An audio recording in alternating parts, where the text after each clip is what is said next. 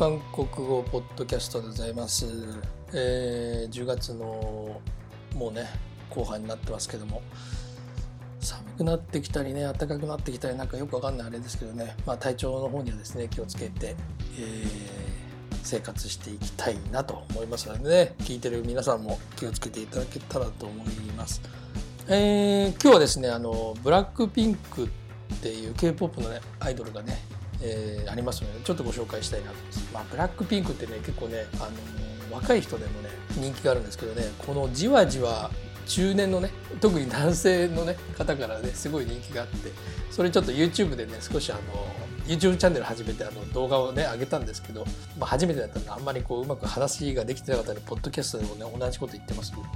まあ、ブラックピンクって聞いてねなんとなく名前知ってる人いるのかなとか思ったりもしますね結構ね日本語の CD も出してたりとかして去年は日本で3回ぐらいコンサートねやってたと思います。まあ、ブラックピンクっていうのはどんなメンバーかっていうとですね今年の8月8日で4周年を迎えてあとで8月の末にはですねセレーナ・ゴメスとアイスクリームっていうのをねフューチャリングしたやつを発表してるんですね。やっぱり韓国の K-POP のアイドルグループの特徴の場合はあの海外進出っていうのも頭に入れてるってことが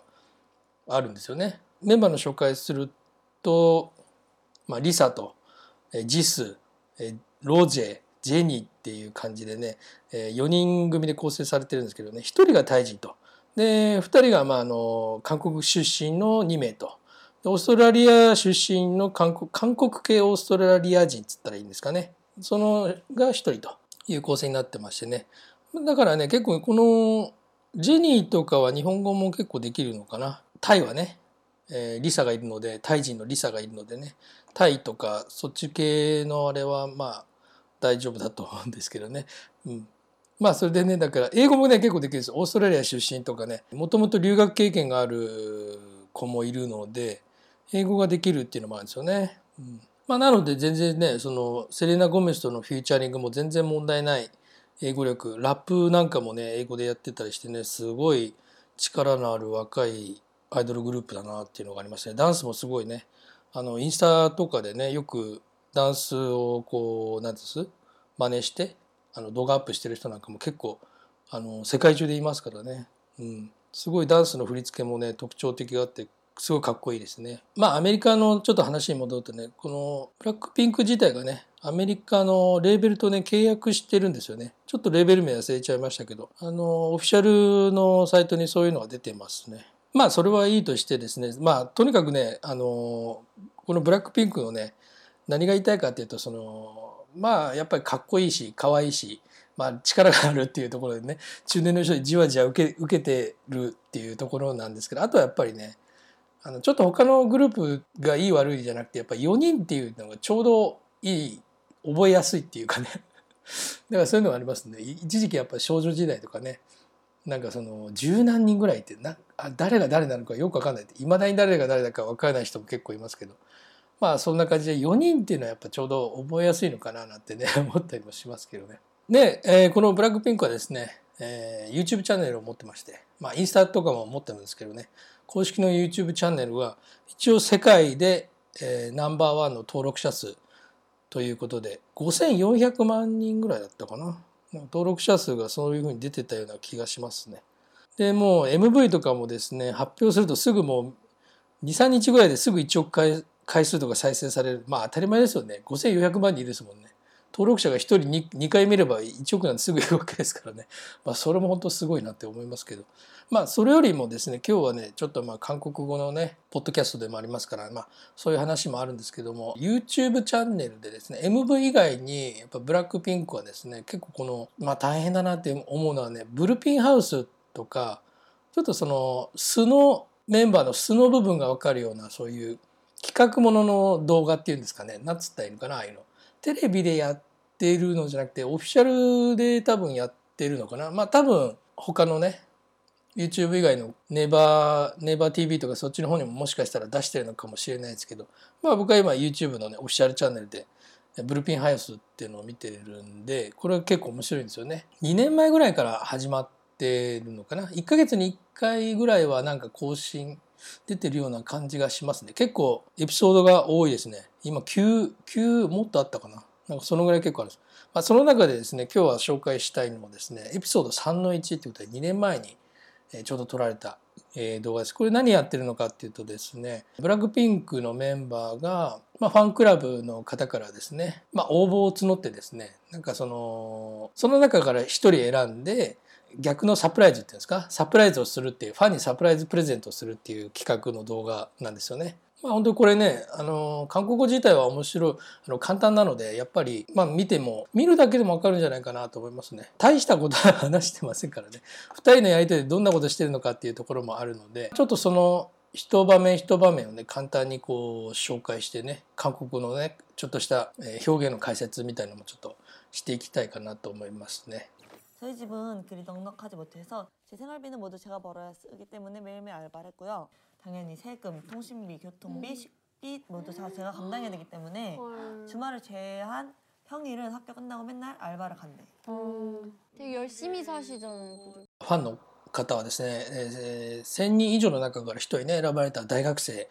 の女性の大学生なんですけども、 まあ、その大学生がブラックピンクを好きになった理由っていうか、まあ、きっかけみたいなのをね話してて毎日毎日ねあの週末以外はもう本当学校終わった後にアルバイトして、えーそれで終わった後にね勉強しててもう本当に毎日毎日疲れちゃってるって、まあ、疲れますよねその。で多分ね一人暮らしなのかもしれないですね。生活費食費とか、まあ、家賃とかそういったものにも、えー使っててね大学生ですからね学生のアルバイトだってたかが知れてるじゃないですかだからね、まあ、生活が本当に、えー大変だったんだけれどもその中でなんかこのブラックピンクが癒しの自分の中での癒しの時間になってみたいなことをねあの前半に話してますね結構ね字幕が出てるのでゆっくり見ればあのー単語調べながらとかでもねやってできるんじゃないかなと思いますね。このタイトル、まあ、動画のタイトルでね「欲欲情根」「欲聴根」っていうのがあるんですけどこのこれはですね逆漢字でね漢字で書いたのをそのまま日本語で読むと逆兆候っていうんですね。兆候っていうのは朝廷に貢ぎ物するっていう兆候ってあるじゃないですか。それの逆兆候っていうのがありまして欲聴根っていうんですけどそれはあの普段有名なえー一般一般人じゃない普段有名なね芸能人とかが一般のファンとかに対して、まあ、逆にプレゼントをすることっていうのを欲チョコンっていうんですね。なまあ、だからファンへのサプライズプレゼントみたいなのが今回のまあ主題なのでね欲チョコンっていう言葉が使われてますね。 근데 속을까? 응? 속을까? 맞아. 근데 그럴 수도 있을 것 같긴 한데. これは JIS かな？JIS がちょっと暗くてねあの 分かんないんですけど。JIS がね、えー「ソクルカ」って言ってますね「ソクルカ」って「ソクタ」っていうのが騙されるっていう意味なので今ちょっと現場にね向かう車の中からね「ソくルカ」っていうのを、まあ、組んでででも「ソくルカ」っていうのはまあ騙されるかなみたいなそういう意味ですよね。で、えー、その後ロゼがまあそういうこともあるんじゃない？みたいな。そういうふうになるでしょうみたいなことを言ってですねクロレスで一気度はぬんでみたいなことを言っててで、えー、後ろにいたのはローゼとジスが前に座ってて後ろがリサかなモルゲッソンみたいな、ね、感じでまあモルゲッソっていうのは分からない分からないじゃないみたいな感じですよね。うん、ハンカップルトイス。え、ハンカハンカップルトイスる子かってよって言ってますね。一組一組のカップルがもうもう一組ねいないといけないかもしれないみたいなことは、えー、JIS が言ってますね。これ事前の準備でねカフェでこういうことをあのメンバーでね話し合ってると。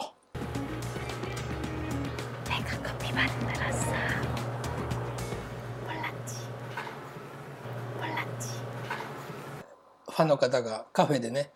えー、スタッフの人と、えー、撮影とかをねしながら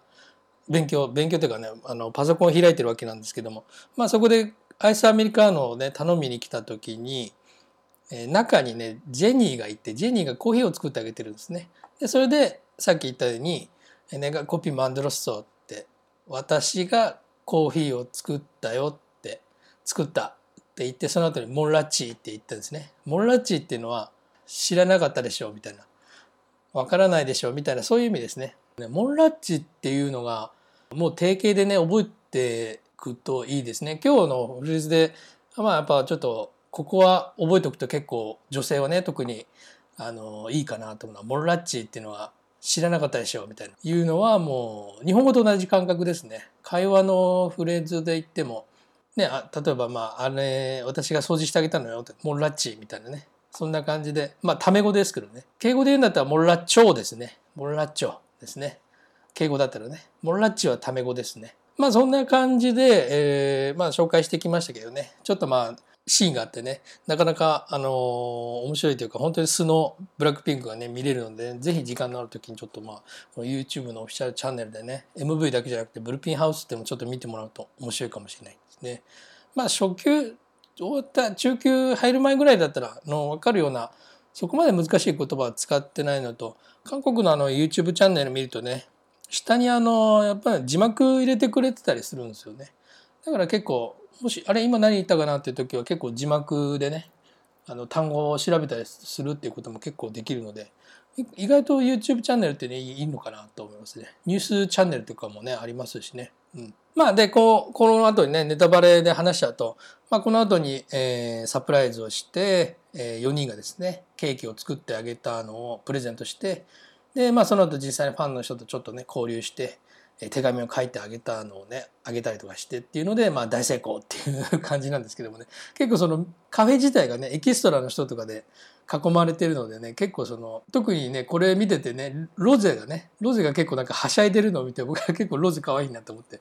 あの顔だけで言ったらリサがね可愛いなと思ったんですけどセクシーだしね。でもまあロゼもなんかちょっとね可愛いなと性格がすごいあのいいなと思ってなんかこういう明るい感じやっぱいいですよね。ななんなんでしょうねやっぱりちょっと韓国人の人ってね女性も特にそうなんですけどねやっぱり明るい人が底抜けに明るい人が多い気がするんですよね。だからあんまり暗いキャラっていうのがなんかうんテレビの前だけですけどねやっぱ演出上手というかなんかそういうのが見てて面白いなと思いますけどね。はい、はいということでですね今日のまとめますと、まあ、ブラックピンクっていうのをご紹介してブラックピンクの公式 YouTube でねブルーピンハウスっていうのがありますよっていうと